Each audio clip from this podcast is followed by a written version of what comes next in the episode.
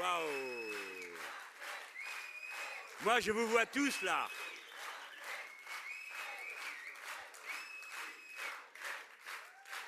Ah, ça, c'est beau à voir. Hein Merci, les amis.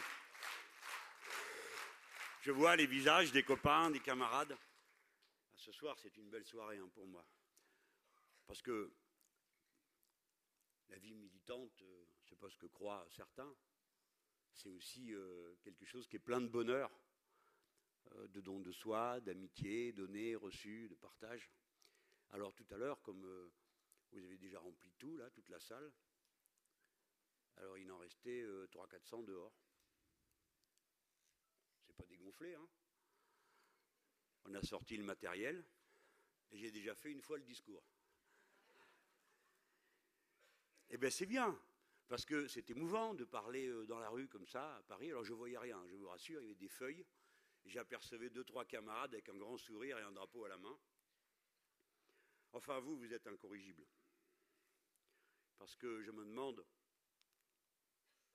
comment vous faites pour arriver à vous intéresser à tout ça. Vous n'êtes pas malin, hein? Vous lisez pas le journal. Voilà ce que j'ai lu dans le journal de révérence. Une fois de plus, la contestation massive du projet de réforme des retraites illustre combien la France reste un pays très conservateur, arc-bouté au statu quo et aux droits acquis, l'histoire servant de paravent au réel. Ça fait plaisir de payer pour lire ça.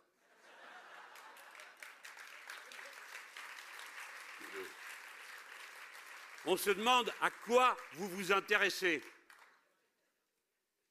Enfin, il faut être raisonnable à la fin. Vous allez chez le kiosquier. Vous arrivez à repérer des journaux qui ne parlent pas de fesses. Et vous lisez les vrais sujets. Mauvaise tête. Le nouvel observateur. Les secrets du remaniement. Vous, vous auriez préféré lire Les secrets du chambardement. L'Express, des hommes et des dieux, du film au phénomène. Vous, vous auriez lu Fin de concession de Pierre Carl, du film au phénomène. Le point. Les autres médecines qui marchent. Eh, vous, ça aurait été retraite, les autres solutions qui marchent. Ah, le Figaro Magazine. Pourquoi ces moines bouleversent la France?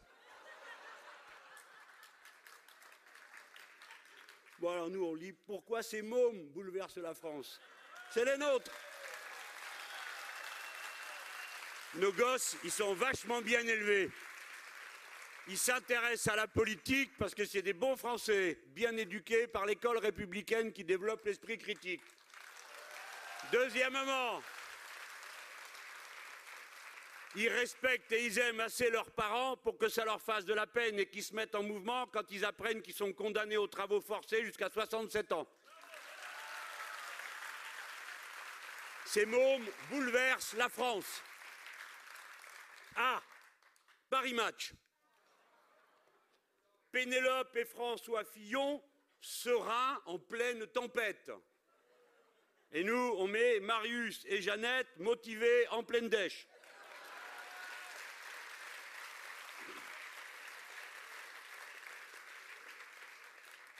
Donc, vous avez du mérite. Apparemment, vous ramez tout seul. Mais c'est une habitude que nous avons prise en 2005 et qui ne nous réussit pas si mal. Il y a des gens, finalement, dont l'approbation finit par nous faire douter de nous-mêmes. Nous préférons, quand nous les voyons tous rassemblés, à nous injurier. Alors on se dit, on tient le bon bout. Comme la dernière fois. Mais enfin, merci avant même qu'aux militants, aux travailleurs, à la classe ouvrière de notre pays qui, paraît-il, n'existe pas, aux employés, aux ouvriers, qui représentent tous ensemble la classe la plus nombreuse de ce pays, et qui, hélas, a été poussée à n'avoir jamais conscience d'elle-même, tandis que les belles personnes, les importants, les bourgeois, pas un seul jour n'oublient qui ils sont et pourquoi leur position doit être défendue? Cela a été si bien démontré. Merci aux travailleurs pour une nouvelle fois prenant leur grand cœur à deux mains, tout leur courage, accumulant les journées de salaire perdues, les heures de manifestation quand il n'y a que les importants qui croient que les travailleurs se mettent en grève pour se reposer et font des manifs pour prendre l'air. Tant de peine, tant de dévouement moqué, nargué. À chaque rassemblement, les uns, ils ne viendront pas, les autres, ça sert à rien qu'ils viennent. Et quand la manifestation a lieu avant qu'elle commence, il y a moins de monde que prévu. Et quand elle est finie, il n'y en aura pas davantage la prochaine fois. Et voir ainsi notre peuple marcher sous la bombarde des mots qui l'insultent, mais toujours droit, groupé derrière ces bannières, ces organisations syndicales, sans lesquelles il n'y aurait pas de mouvement social dans notre pays. Les syndicats qui organisent les travailleurs, les syndicats qui doivent tout aux délégués qui, à la base, rassemblent ses camarades, poussent au combat ceux qui défaillent, argumente, explique une fois, deux fois, trois fois, cent fois pour emmener à la lutte, sans laquelle ce pays aurait été dorénavant déjà totalement explosé socialement. Gloire à nos syndicats et aux délégués syndicaux.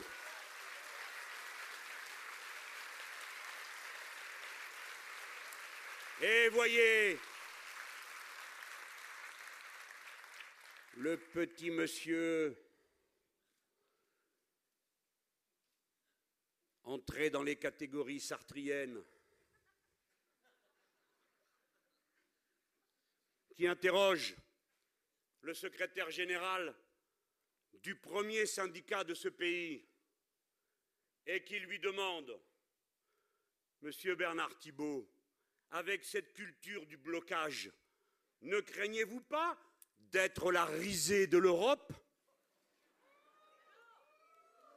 Voilà comment le service public s'adresse à la classe ouvrière? Il ne suffit pas, quand ils en attrapent un, qu'ils lui disent Alors, tu regrettes, tu regrettes, hein, tu regrettes, désolidarise-toi de tes camarades. Mais ensuite, quand vient le représentant de la plus grande organisation ouvrière, on lui dit Est-ce que vous ne craignez pas d'être larisé? Mais pas du tout, monsieur. Nous sommes l'espoir de l'Europe populaire. Nous sommes l'avenir du monde. L'Europe populaire, elle retient son souffle, elle regarde la France des rébellions et des révolutions en se demandant si une nouvelle fois, ce n'est pas nous qui allons briser cet écheveau de force qui a auparavant étranglé les classes ouvrières du Danemark, de la Suède, de l'Allemagne, de l'Espagne, de l'Italie, de la Grèce, partout où cette lutte a tourné au désavantage des travailleurs et où l'on a partout augmenté les durées de cotisation, reculé l'âge de la retraite, repris un à un les acquis sociaux gagnés au prix de tant de luttes sur tant de décennies par tant de sacrifices,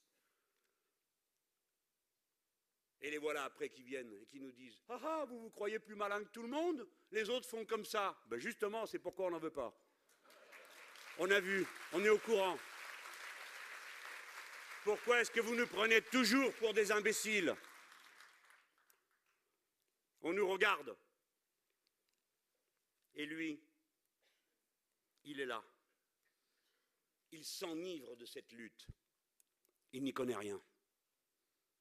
Il voit seulement que peut-être il va être le Thatcher du XXIe siècle, qui affame les mineurs jusqu'à faire craquer les syndicats, le Reagan, qui fait descendre les travailleurs des tours de contrôle avec des chaînes aux pieds.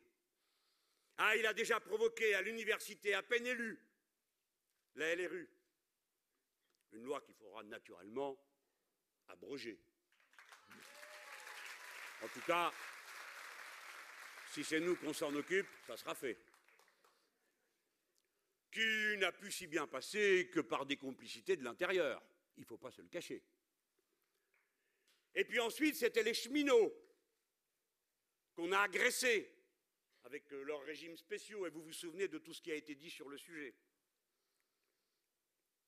Qui va gagner?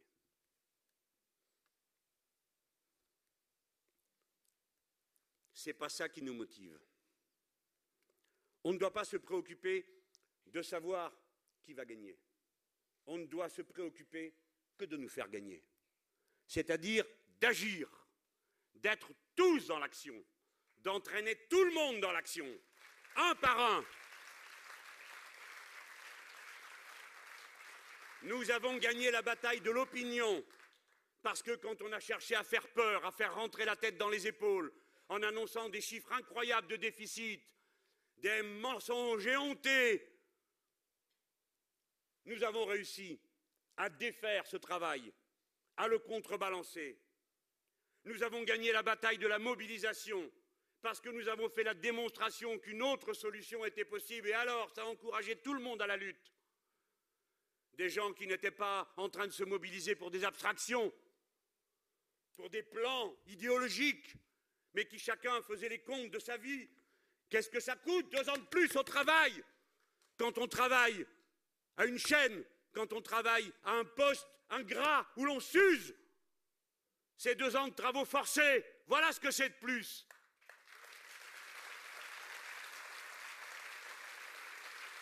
Et nous,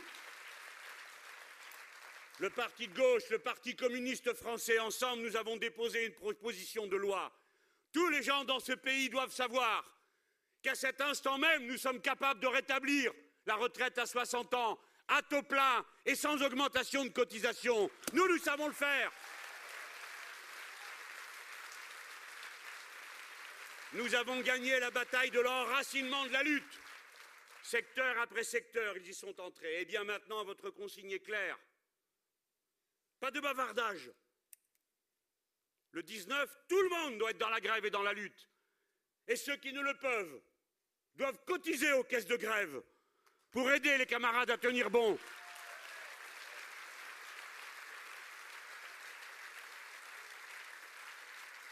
Mes amis,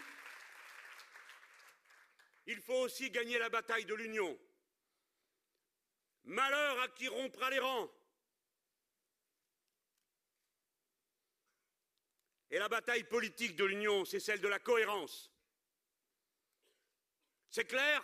60 ans, sans augmentation des durées de cotisation et à taux plein. Tout le monde comprend? Ça prend trois secondes à être dit. Pas de tortillis.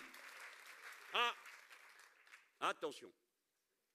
Voilà le moment où peut-être je vais être traité de battleur et de bonimenteur puisque la seule qualité que, paraît-il, on me reconnaît, c'est d'être un narrateur extraordinaire.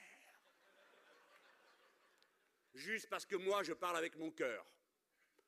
Et que entre mon cœur et mon cerveau, il n'y a pas trop de distance. Parce que pour moi, la lutte sociale n'a jamais été une question désincarnée, une courbe sur un graphique, des chiffres dans une étude des petites phrases de mes communicants que je n'ai pas sur une fiche. Alors je ne dis rien, mais tout le monde a compris. Mais il y en a qui ne comprennent pas. Alors ce n'est pas moi qui vais parler. C'est Pascal Cherki, maire socialiste du 14e arrondissement, membre du bureau national du PS, qui dit Comment Martine Aubry a-t-elle pu, alors que nous sommes en pleine mobilisation contre le projet profondément injuste de remise en cause des retraites par répartition, affirmer son accord avec l'allongement de la durée légale des cotisations? Cette position est une faute car elle résonne comme une gifle claquée à la face de millions de salariés mobilisés contre le projet de Nicolas Sarkozy et de François Fillon. Tu l'as dit.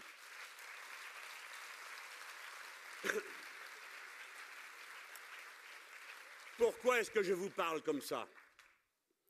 Parce que ce genre d'attitude qu'ils ont divise. Et nous, nous devons rassembler. Ça divise si en plein milieu du combat, on commence à chipoter et annoncer qu'on est prêt à céder. Et nous, nous voulons rassembler. Cette division, elle est particulièrement funeste dans ce moment-ci où l'effort est à son comble, où chacun se demande combien de jours il a encore de réserve. Je les connais tous. Soit que ce soit la grève, soit qu'on mobilise ses RTT, peu importe pour être dans l'action. Dans ce moment-là, il ne doit pas y avoir des petites voix qui laissent entendre qu'on pourrait céder. Parce que ça, ça divise. C'est le contraire qu'il faut faire. Et si je ne le disais pas, alors des camarades me disent Dis donc, pourquoi tu ne le dis pas? Et alors commence comme une séparation entre ceux qui sont les plus allants, qui veulent aller au combat et sont prêts à donner beaucoup de leur énergie, de leur temps, ce sont les courageux, les têtes dures, à des fois très dures. Et les autres, c'est pas qu'ils rechignent, mais c'est qu'ils s'interrogent, que c'est difficile, est-ce que ça va servir à quelque chose? C'est si difficile qu'on y réfléchit à deux fois. Et nous, tout notre travail politique et syndical, ça consiste à faire en sorte que l'on reste groupé et qu'on aille ensemble. Ah, moi, je ne suis pas leader syndical, on me dit pourquoi vous ne dites pas ce qu'il faut faire? Parce que ce n'est pas mon travail. C'est pas ça qu'on attend de moi, ni de moi, ni de mes camarades du parti de gauche. On attend de nous d'être prêts à l'endroit où on nous attend pour faire la tâche qui nous incombe, une tâche politique, qui est de dire oui, nous sommes capables de faire autrement si nous gouvernons. Voilà ce qu'on attend de nous. Et nous le ferons. Alors, dans l'action, qu'est-ce qu'il faut faire? Oui, je le redis, je m'en remets aux syndicats. On me dit, mais s'ils se divisent, mais ils ne sont pas divisés. Arrêtez de reproduire les titres du Figaro et du Monde avant qu'ils soient réalisés. C'est pas parce que c'est marqué dans le journal que c'est vrai. C'est pas parce que le journal paraît à 13h qu'il a raison à 14h avant que la manif ait commencé. Bon. Est-ce qu'il faut faire et quoi d'autre? Moi, je me disais, peut-être qu'on pourrait faire une manifestation nationale où on montrait tous sur Paris, comme on l'a déjà fait dans le passé. On l'a fait pour euh, euh, quand ils étaient contre, euh, l'école laïque. Hein et puis quand c'était eux qui s'étaient déjà mobilisés contre l'école laïque aussi, parce qu'un coup c'est nous qui nous mobilisons pour la défendre, un coup c'est eux qui se mobilisent pour la détruire. Mais alors là, à l'époque, ils disaient pas c'est pas la rue qui doit gouverner, c'est le contraire qu'ils disaient. Eh bien, on pourrait peut-être faire pareil, j'en sais rien. C'est pas à moi de le décider. Mais après tout, c'est une idée, puisqu'il faut, paraît-il, à tout prix qu'on en cite. Mes amis, vous l'avez compris comme moi. Non, l'enjeu de la lutte qui se mène actuellement, ce n'est pas l'équilibre des comptes des régimes de retraite. Ce n'est pas vrai. D'ailleurs, ils n'essayent même plus de le justifier par des comptes. Ils en restent à des fumées. Puisqu'on vit plus vieux, il faut travailler plus longtemps. Et ça tombe comme une évidence. Mais pourquoi est-ce une évidence? Jamais ils ne l'ont démontré. Tout au contraire, on ne vous dit même pas parler de sentiments humains, qu'après tout, l'oisiveté à un certain âge, lorsqu'on sait que, je vais faire peur à personne, hein, la durée de vie en bonne santé, la moyenne, c'est jusqu'à 63 ans. Après, il y en a qui ont des pépins sévères, des fois avant, mais la moyenne, c'est ça. Ce n'est pas une idée absurde que de dire le moment est venu de moins forcer pour s'économiser et profiter des petits bonheurs. Les gens, ils ne demandent pas l'île de Madame Machin, là. C'est pas ça leur truc. Ils ne demandent pas des milliards, ils n'arrivent même pas à compter combien ça fait de zéro. D'ailleurs, elles n'ont plus. Et c'est plus où elle en est, c'est pas si elle a une montagne, euh, une île, un fleuve. Euh. Et puis cette malheureuse, elle est très pauvre parce qu'elle a que ce qui s'achète. Et ça, ça fait pas grand-chose, ça donne ni amour ni respect. Hein. Mais c'est pas l'équilibre des comptes. On vous parle même pas de ces sentiments humains, on va prendre juste.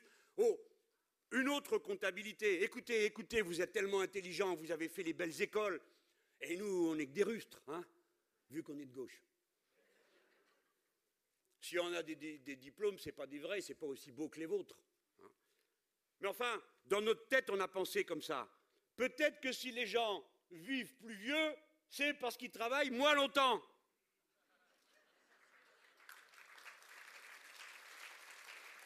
Qu'est-ce que vous répondez à ça? Et quand vous nous annoncez que vous réglez les problèmes d'une caisse, celle des retraites, en creusant une autre, celle de l'assurance chômage, c'est quoi la rime et raison là-dedans? Les gens que vous ne mettez pas à la retraite, vous les mettez au chômage. Et vous allez revenir dans quelques mois nous expliquer que l'indemnisation du chômage, n'est pas possible parce que ça coûte trop cher, blablabla. Bla, bla, bla, bla, Voilà, on connaît. Donc, on laisse ça de côté. Ce n'est pas ça le sujet la grande bataille qui se livre, c'est celle classique entre le capital et le travail pour l'appropriation de la richesse. Point barre. Mais, mais, cette bataille qui traverse toute l'histoire des êtres humains et qui a pris des formes différentes suivant les stades auxquels ce capitalisme parvenait, poussant parfois à la guerre, comme ça a été le cas lors de la Première Guerre mondiale. Barbarie à laquelle a répondu l'immense espoir de la glorieuse révolution de 1917, que vous oubliez toujours de citer dans son origine. Ce capitalisme aujourd'hui il est parvenu à un stade où la finance domine et gouverne tout, qui est devenu folle. Mes amis, 3200 milliards de dollars s'échangent chaque jour. 168 fois la production totale de la richesse du monde chaque jour, ce qui signifie que tout ceci est une énorme bulle de papier c'est le nuage du Tchernobyl financier qui menace l'économie du monde et les activités du monde entier qui est en train de se transformer en une guerre des monnaies qui demain pourrait être une guerre tout court. Voilà l'enjeu du moment historique que nous vivons. Comment les États-Unis d'Amérique vont-ils convaincre le reste de la planète de continuer à acheter une monnaie de réserve qui n'a de valeur que le papier sur lequel elle est imprimée, qui tous les jours rachète ses propres titres de dette qui, s'il devait être traité comme la Grèce, n'aurait plus rien à manger, ni à boire, ni pour s'habiller pendant 60 ans pour rattraper le gouffre des déficits accumulés qui ont été le moteur du capitalisme de notre temps. Voilà l'enjeu. Et c'est la raison pour laquelle, à des degrés et des rythmes différents, chacune des zones du monde est appelée à être mise à contribution pour être saignée à blanc l'Amérique latine n'a été en révolution victorieuse qu'après avoir subi le martyre du FMI pendant des décennies interminables où tout a été détruit, écoles, voies ferrées, hôpitaux, tout a été marchandisé, c'est-à-dire qu'il n'en est rien resté. Et maintenant, nos camarades doivent tout reconstruire. Allez à Montevideo et vous verrez la gare de Lyon, sans rail et sans train. Allez en Argentine et vous verrez les kilomètres où il ne reste plus que les travers parce que le rail a été fondu et vendu, et ainsi de suite. C'est ça qui est arrivé en Europe. Et dans les mêmes fourgons, et encore avec un Français, pour notre honte, après Candesus, qui a ruiné le Mexique, failli abattre l'URSS, la Russie, ça ne passera pas. Hein la Malaisie et combien d'autres, finalement a été remercié avant même la fin de son mandat, tellement il en avait fait. Depuis, il est conseiller social du pape. Ça ne s'invente pas un truc pareil, hein Et eh bien pourtant, c'est vrai.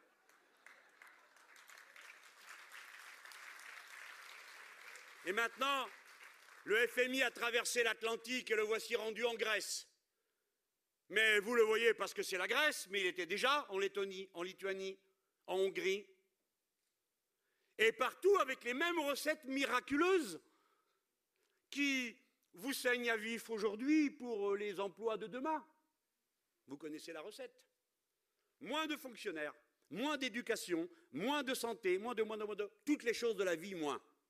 Plus de fric, plus d'accumulation, de l'argent pour qu'elle soit ensuite correctement allouée pour développer les investissements. Je ne sais plus comment il dit ça, dans quel ordre. Moi, j'ai tellement démonté en un sens, dans l'autre, qu'à la fin, euh, c'est comme du Lego, on ne sait plus où on en est. Plus personne n'y croit. Mais voilà la partie qui se joue. Après qu'il y a eu cette catastrophe bancaire, ce séisme financier qui s'est transmis à l'économie réelle, puis à l'économie sociale, et maintenant dans la politique, il faut qu'une leçon soit donnée. La Grèce, il n'y avait aucune raison de la mettre dans cet état. Si le gouvernement grec avait pu emprunter au taux auquel les banques qui lui ont prêté emprunté, il n'y aurait eu aucune espèce de problème. Si la Grèce avait pu racheter sa propre dette, comme le gouvernement des États-Unis l'a fait avec la sienne, il n'y aurait eu aucune espèce de problème. Mais ces gens sont capables de condamner à une torture qui n'en finit pas le peuple grec, du moment qu'ils donnent la leçon à tout le reste de l'Europe, aux Espagnols, aux Portugais, aux Irlandais, avant de s'en prendre à nous, qui sommes le fruit le plus conséquent et le plus juteux. Mais ici, il y a nous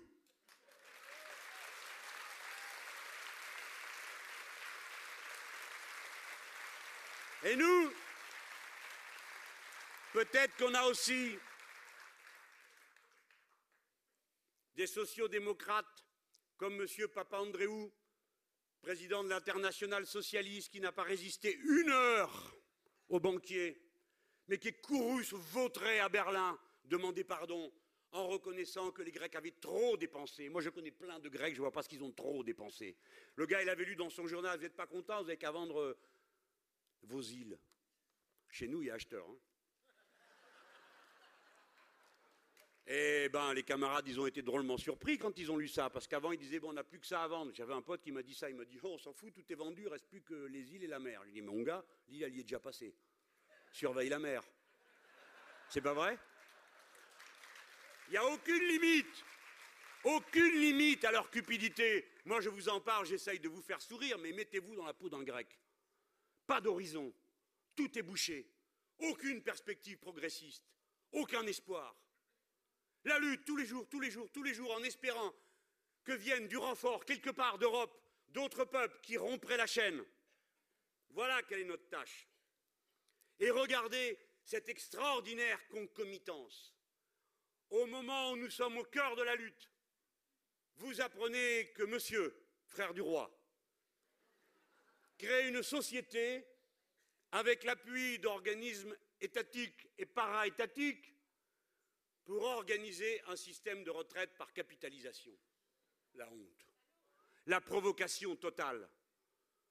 Que Jean-Paul Sartre vienne nommer ça par son nom. Donc, une nouvelle phase de la financiarisation de l'économie française. Notre projet, ce doit être de réaliser l'alliance sociale qui permet la convergence des forces qui permettent la définanciarisation de l'économie française. Il faut couper tous les tuyaux par lesquels l'économie française est raccordée à la bulle financière pour protéger le pays, être un bouclier social pour ses travailleurs et les moyens de production. Voilà la tâche.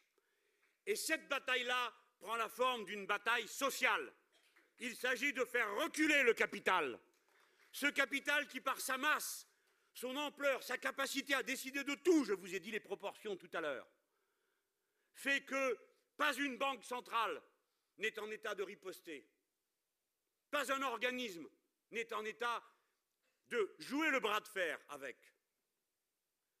C'est donc par la lutte et le rapport de force que le pays tout entier doit s'opposer à cette sphère financière. Vous me comprenez pourquoi si souvent je dis dans mes discours, en sachant que d'aucuns parmi vous, mais vous ne me changerez pas, sont choqués lorsque je parle de patrie républicaine. Je n'oublie jamais le républicain, car elle n'est pas ethnique pour moi. Elle appelle la citoyenneté à se lever en tant que pouvoir populaire face au capital. C'est ça que ça veut dire.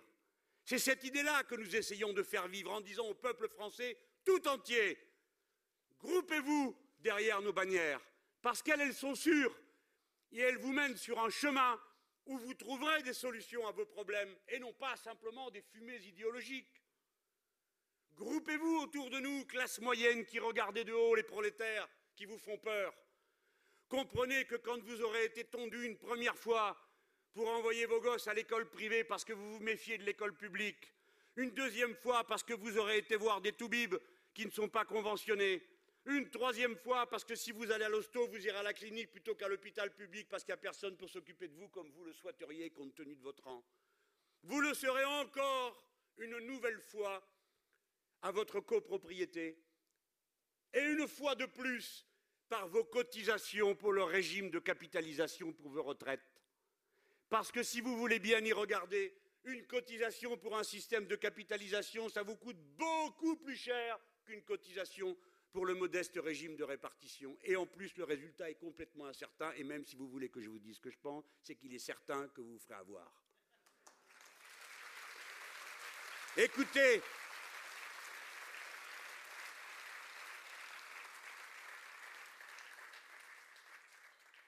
écoutez vous autres les gens, quand nous parlons, aussitôt les voilà qui crient Populisme On a tout entendu. Quand on faisait campagne en 2005, c'était xénophobe. Moi déjà, quand ils m'injurient, je me dis tiens, j'ai dû faire quelque chose de bien. Je ne souhaite pas mériter leurs compliments. Ça ne m'intéresse pas. Mais c'est quoi le populisme? C'est quoi? Ça veut dire quoi? Ben Allez, définissez, puis on verra. On verra si c'est vrai que ça colle ou pas. Alors, par exemple, populiste. Un gars qui aime le peuple, qui veut partager, euh, qui croit que c'est la démocratie. Populiste. Je signe. Populiste Quelqu'un qui flatte les bas instincts Mais dites donc, c'est qui qui tient la télé et qui flatte les bas instincts? C'est pas moi. Non? Qu'est-ce que ça veut dire? C'est un mot prétexte, c'est un mot écran, c'est un mot fumé. Ça sert seulement à injurier, à disqualifier, mais pour une raison. C'est parce que dans populisme, il y a le mot peuple. Et qu'il leur faut dire le peuple est une classe dangereuse. C'est ça qu'ils veulent dire. Quand ils ont arrêté d'appeler Le Pen fasciste, ils l'ont appelé populiste, parce que c'était une manière de dire que le peuple était toujours dangereux, parce qu'il ne pouvait vouloir qu'un énergumène comme celui-là. Et maintenant, surprise, il y a d'autres candidats. Il y a d'autres gens qui se présentent et qui disent Nous voulons incarner l'intérêt populaire, la souveraineté populaire. Mais c'est une vieille discussion que cette histoire de populisme. D'abord, ils ne savent même pas dire ce qu'est le peuple. C'est qui le peuple? Ah, eh bien, ils ne savent pas. Eh bien, ça ne m'étonne pas, parce que Platon non plus, il ne savait pas. Aristote non plus, il ne savait pas. Dès qu'ils arrivaient à peuple, ça devenait une catégorie confuse. Et puis d'autres ont dit, bah, écoutez, nous, on a nos idées, mais euh, on n'y met pas le peuple. Jusqu'à ce qu'on comprenne que pour qu'une idée devienne une force matérielle, il faut que le peuple s'en empare. Que la justice, l'égalité, la fraternité, ça ne prend de sens que quand il y a des millions d'hommes et de femmes prêts à se battre pour ces mots et pour les traduire dans la réalité. Alors, je vous plains je vous plains, vous qui m'injuriez. Je vous voyais comme des gens intelligents. Mais enfin, il ne faut pas être bien malin, Madame Elkrief, pour dire à mon sujet. C'est du populisme. C'est la même chose que Le Pen. Et quand Philippe Cohen lui dit stupéfait, vous croyez vraiment que c'est la même chose? Elle répond oui. Je ne choisis pas entre les deux. Mais c'est là que commence le problème. Ah bon, vous ne choisissez pas? Nous aussi, on a choisi. D'innombrables fois. Je vous plains. Je vous plains de ne pas être capable de comprendre ce qu'est le moment de l'histoire. Parce que dans ce moment de l'histoire, il va falloir choisir ma petite dame.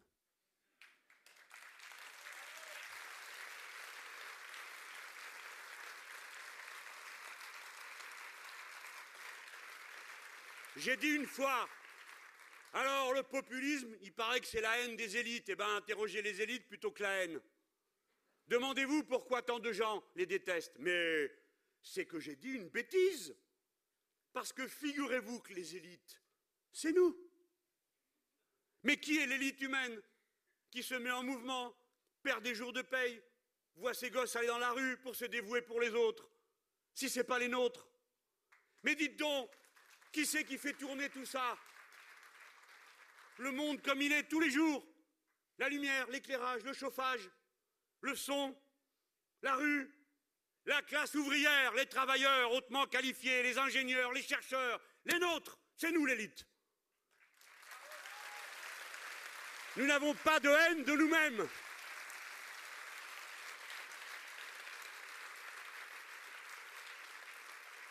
Je vais nommer ceux que nous combattons. Nous combattons l'oligarchie. Et si vous ne comprenez pas ce que ça veut dire, je vais vous les présenter. La coalition de la bande du Fouquet's, comme disent les communistes, et du Club Le Siècle. Oust Du balai Dehors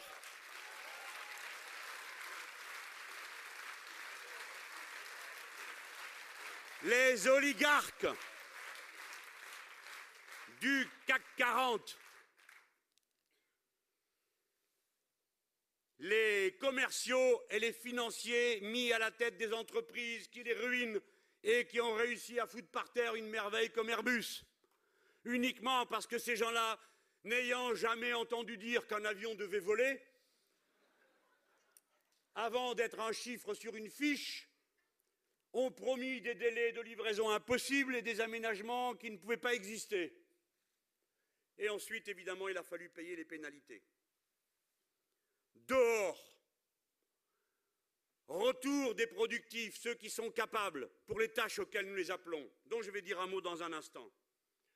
Dehors les politiques qui se vantent eux-mêmes de ne rien pouvoir changer parce que la mondialisation, la contrainte extérieure, bla bla bla bla bla. Eh bien, blabla, plus loin. Nous, on sait faire.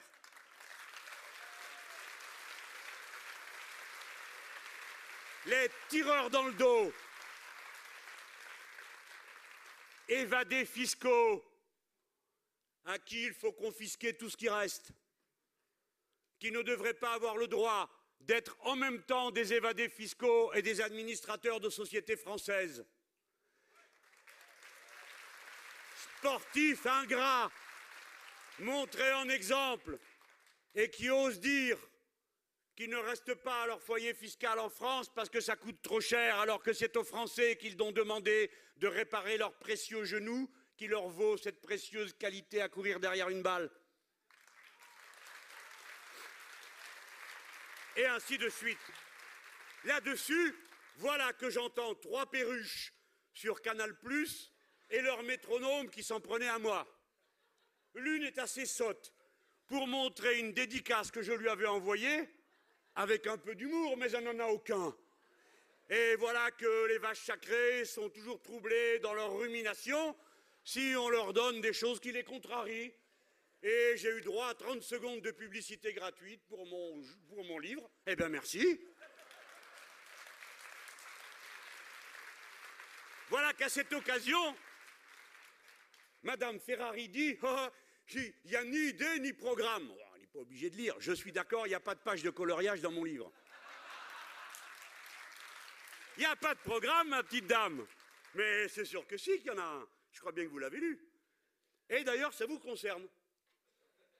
Parce que quand on arrive à la page partage des richesses, ce n'est pas un programme, hein, le livre, c'est un croquis.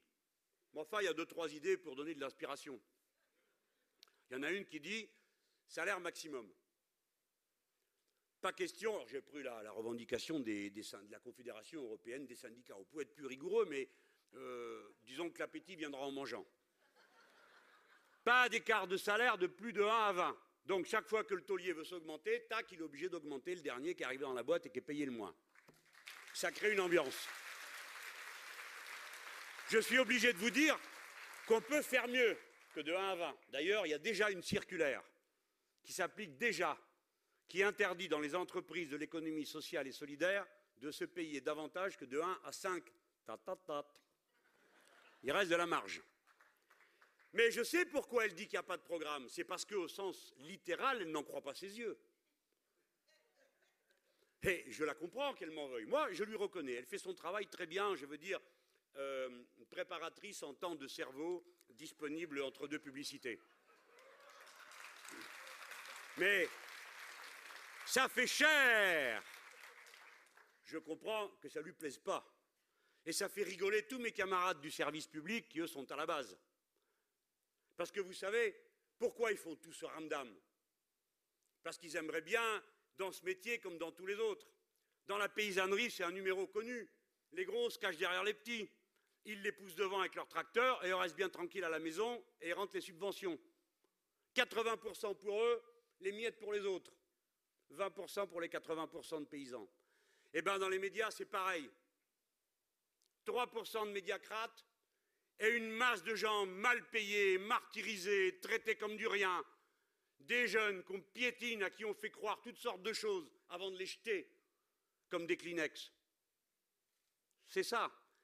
Et voilà pourquoi nous on dit qu'on va faire la révolution citoyenne dans les médias. On va la faire avec les petits contre les grands. Je vais vous dire lesquels. Pourquoi elle n'en a pas cru ses yeux, cette femme? Elle avait bien entendu dire que 50% des gens qui ont eu une carte de presse l'année dernière n'avaient pas de CDI. Tous des précaires. La moitié de la profession faite de précaires. Eh bien, où que vous soyez, quel que soit votre métier, quand vous êtes précaire, hein, ça pousse pas trop à la lutte. Ça pousse pas trop à l'esprit critique, on le sait bien, et on n'en veut pas aux gens. Parce qu'il faut bien vivre, il faut faire vivre sa famille, il faut ramener la paye à la maison. Moi aussi, je l'ai fait ce métier.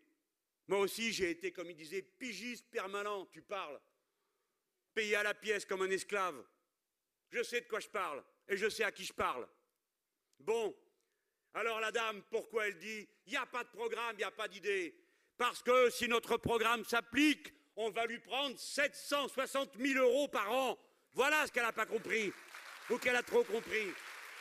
Parce que comme elle mange un million d'euros de salaire, c'est-à-dire de quoi payer 1000 smicards, elle a lu dans le programme qui était marqué que tous ceux qui sont au-delà de 1 à 20 dans les revenus, on prend tout. Oui, comme disait Georges Marchais, on prend tout.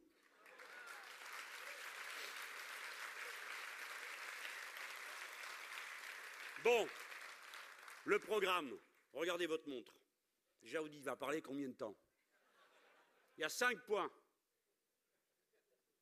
Allez, c'est le moment d'apprendre.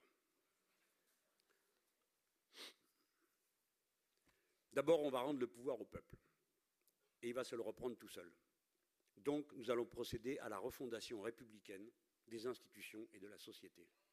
Nous allons donc convoquer une constituante comme l'ont fait tous nos frères en Amérique latine. Parce que la constituante, c'est la manière pour le peuple de s'approprier ses institutions. Le peuple, il s'est autodissous. Et nous voulons mettre en place des institutions qui rendent impossible l'élection d'un président comme celui que nous avons et même d'un autre. Et si c'est un des nôtres qui est élu, qu'est-ce qu'il fait? Il rentre, il fait sortir tout le monde, il prend la clé, il la jette à la Seine.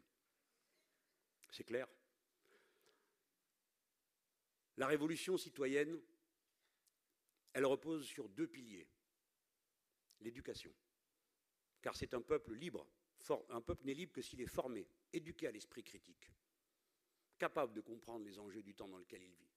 Par conséquent, nous expulserons le capitalisme de l'éducation. Nous unifierons cette éducation. Ce sera le premier budget du pays, celui qui passe avant tous les autres pour que chaque enfant de ce pays sache lire, écrire, compter, et pas seulement ça, pas seulement ça, rire, chanter, écrire des poèmes, comprendre les sciences, comprendre l'économie, savoir se rendre autonome socialement. Et nous ferons la révolution dans les médias avec la méthode de la citoyenneté. Déjà, chez nous, là où ça nous occupe, le service public. C'est fini, c'est plus le monarque qui désigne le président, c'est les gens qui cotisent, qui vont voter et qui vont les lire. Voilà comment on va remettre de l'ordre là-dedans. Deuxièmement, le partage des richesses, ça va aller vite.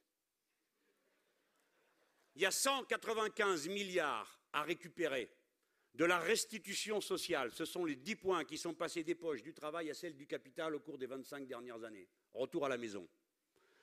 Avec 195 milliards, tous nos problèmes sont réglés. Tous. évidemment, pour ça, c'est la désintoxication de la finance. J'ai dit tout à l'heure comment, mais il y a une chose que je ne vous ai pas dit à propos du revenu maximum que je veux vous dire.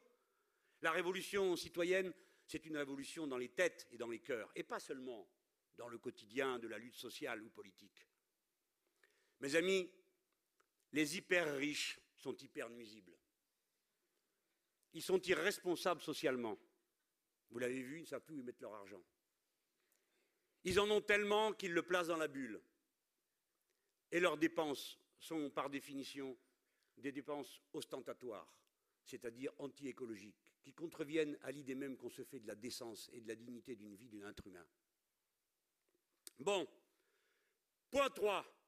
Planification écologique. Ça, c'est le programme, l'idée, l'idée économique.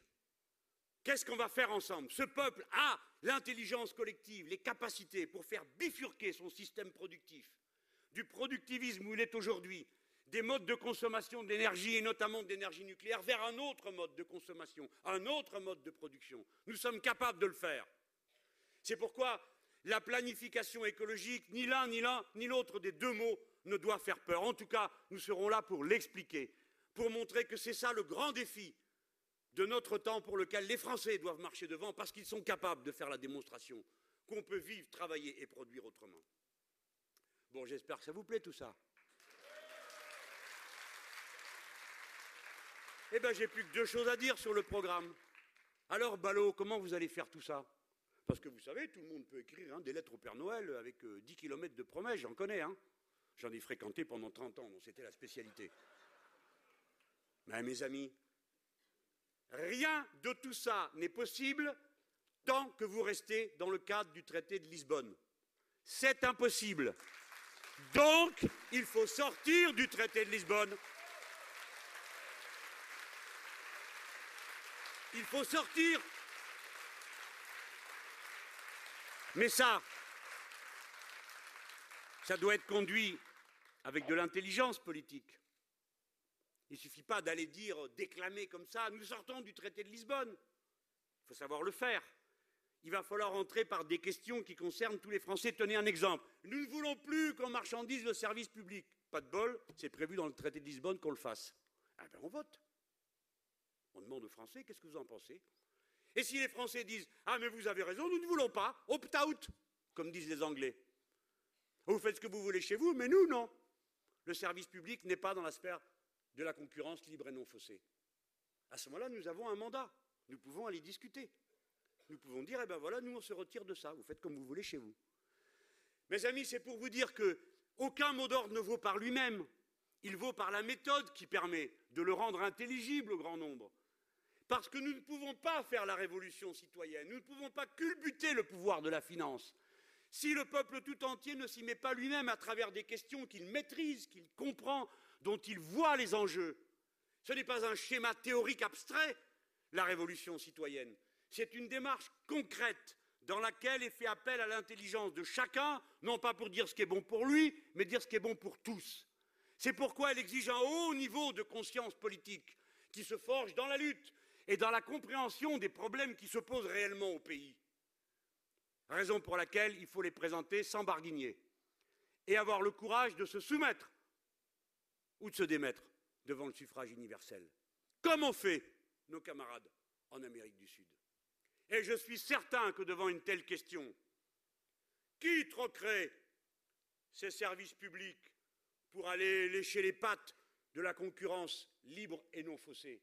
Tout au contraire, sitôt que nous aurons levé le fanal de combat, c'est vers nous que se fera le grand mouvement qui rassemblera le peuple tout entier vers les solutions qui sont celles de la gauche.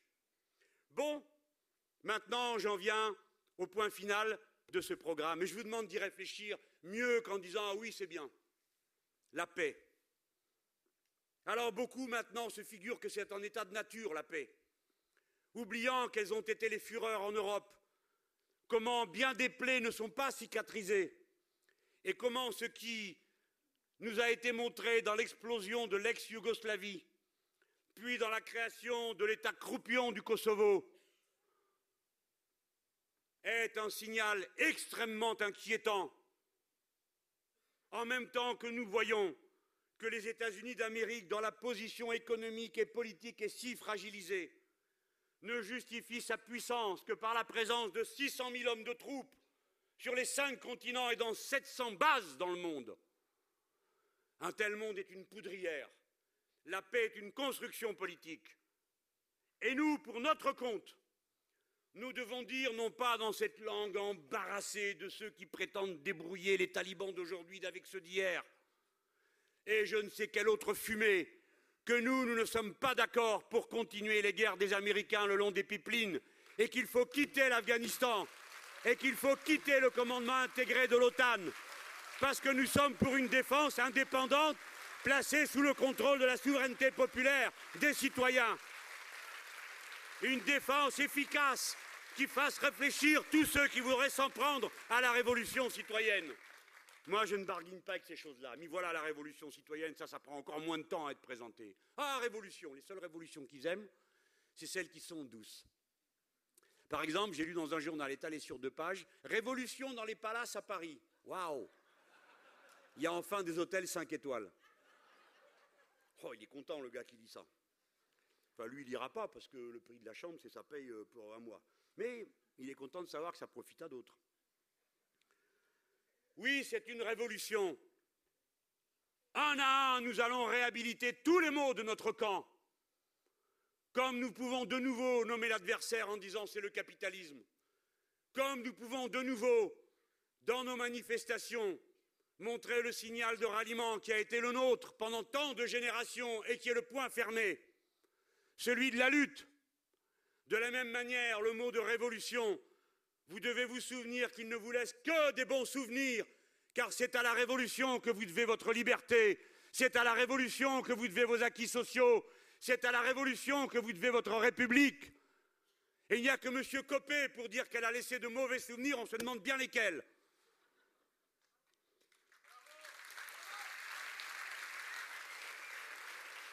C'est une révolution parce que nous allons changer les institutions. Donc le pouvoir politique va basculer de cette monarchie de plus en plus concentrée vers le grand nombre.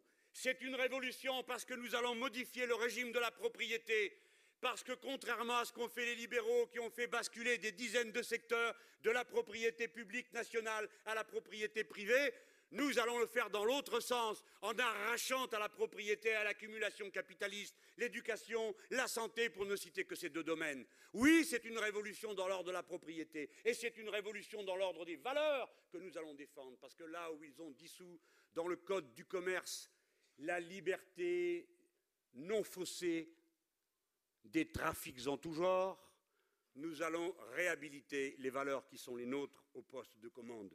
Liberté, égalité, fraternité. Voilà. Un ou deux mots, et je suis au bout de mon affaire. Alors, amis, tout ça, vous pouvez dire, bon, comment on fait? On a commencé, non? Vous n'êtes pas abandonné. Vous n'êtes pas condamné pour toujours aux ergotages sans fin sur ce que pourrait être la bonne stratégie, ce qui est la moins mauvaise. Nous sommes dans l'action, et cette action du style en sourire est une action pour la conquête du pouvoir. La révolution citoyenne, à mes yeux, elle est déjà commencée dans la lutte pour les retraites. Elle avait lieu auparavant d'une manière un peu paradoxale lorsque des millions de gens décident qu'ils refusent de participer plus longtemps à une mascarade où on élit des hommes politiques, des femmes politiques interchangeables, au programme qui s'avère en 48 heures pour finir similaire. Il existe un outil, c'est le front de gauche, que nous bâtissons ensemble, la gauche unitaire, le Parti communiste français, notre partenaire, notre allié, et nous, le petit parti de gauche, petite troupe ardente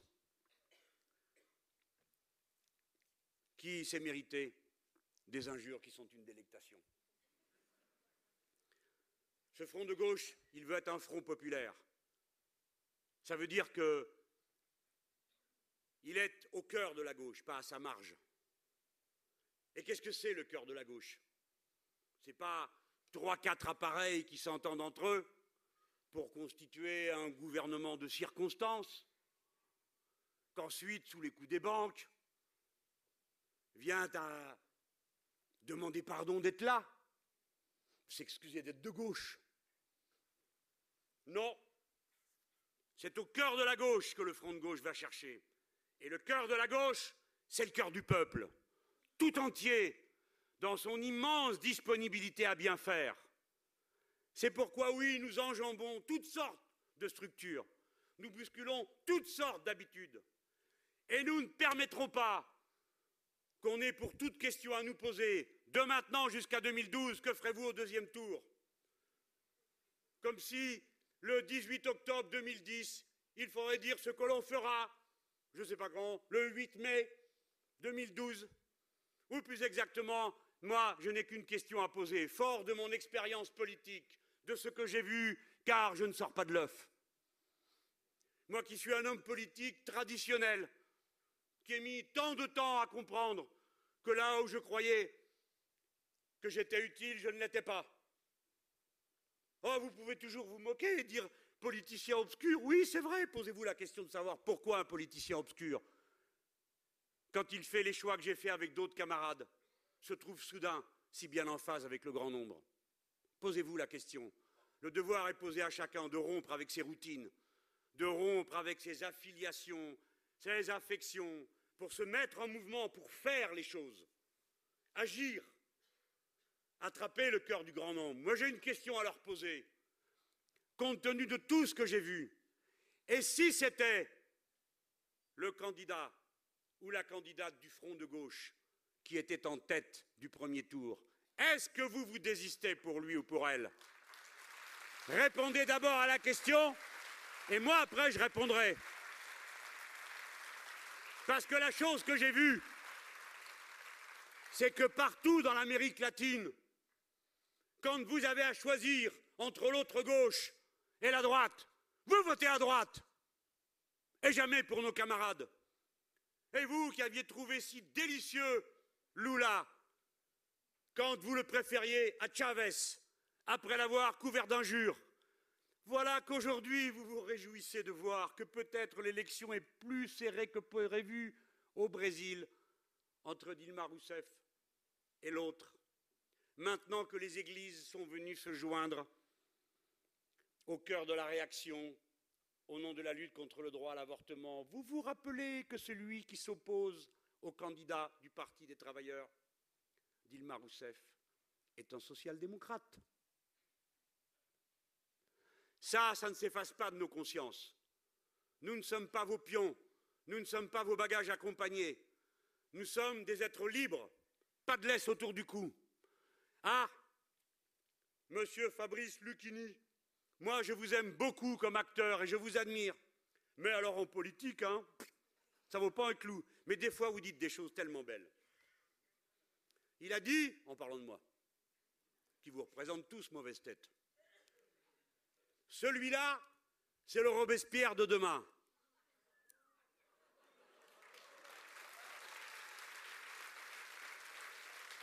Je me demande à quoi il pensait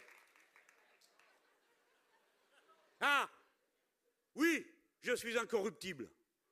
Comme vous tous, on ne peut pas nous acheter ni au propre ni au figuré.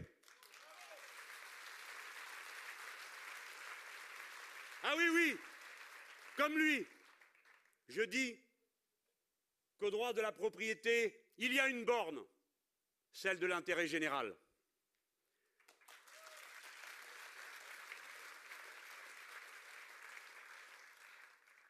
Regardez les médiacrates, leur arrogance.